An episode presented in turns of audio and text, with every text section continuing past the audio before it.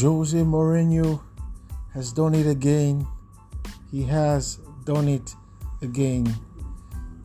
On Sunday, the 12th of September, as he takes on Sassuolo in the Italian Serie A, he will be setting a milestone, recording his 1000th match as a manager.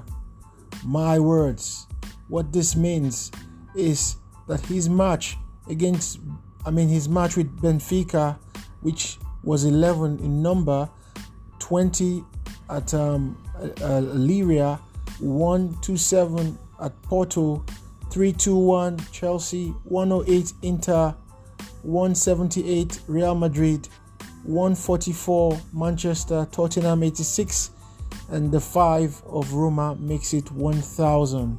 Congratulations, Jose, 1000 matches.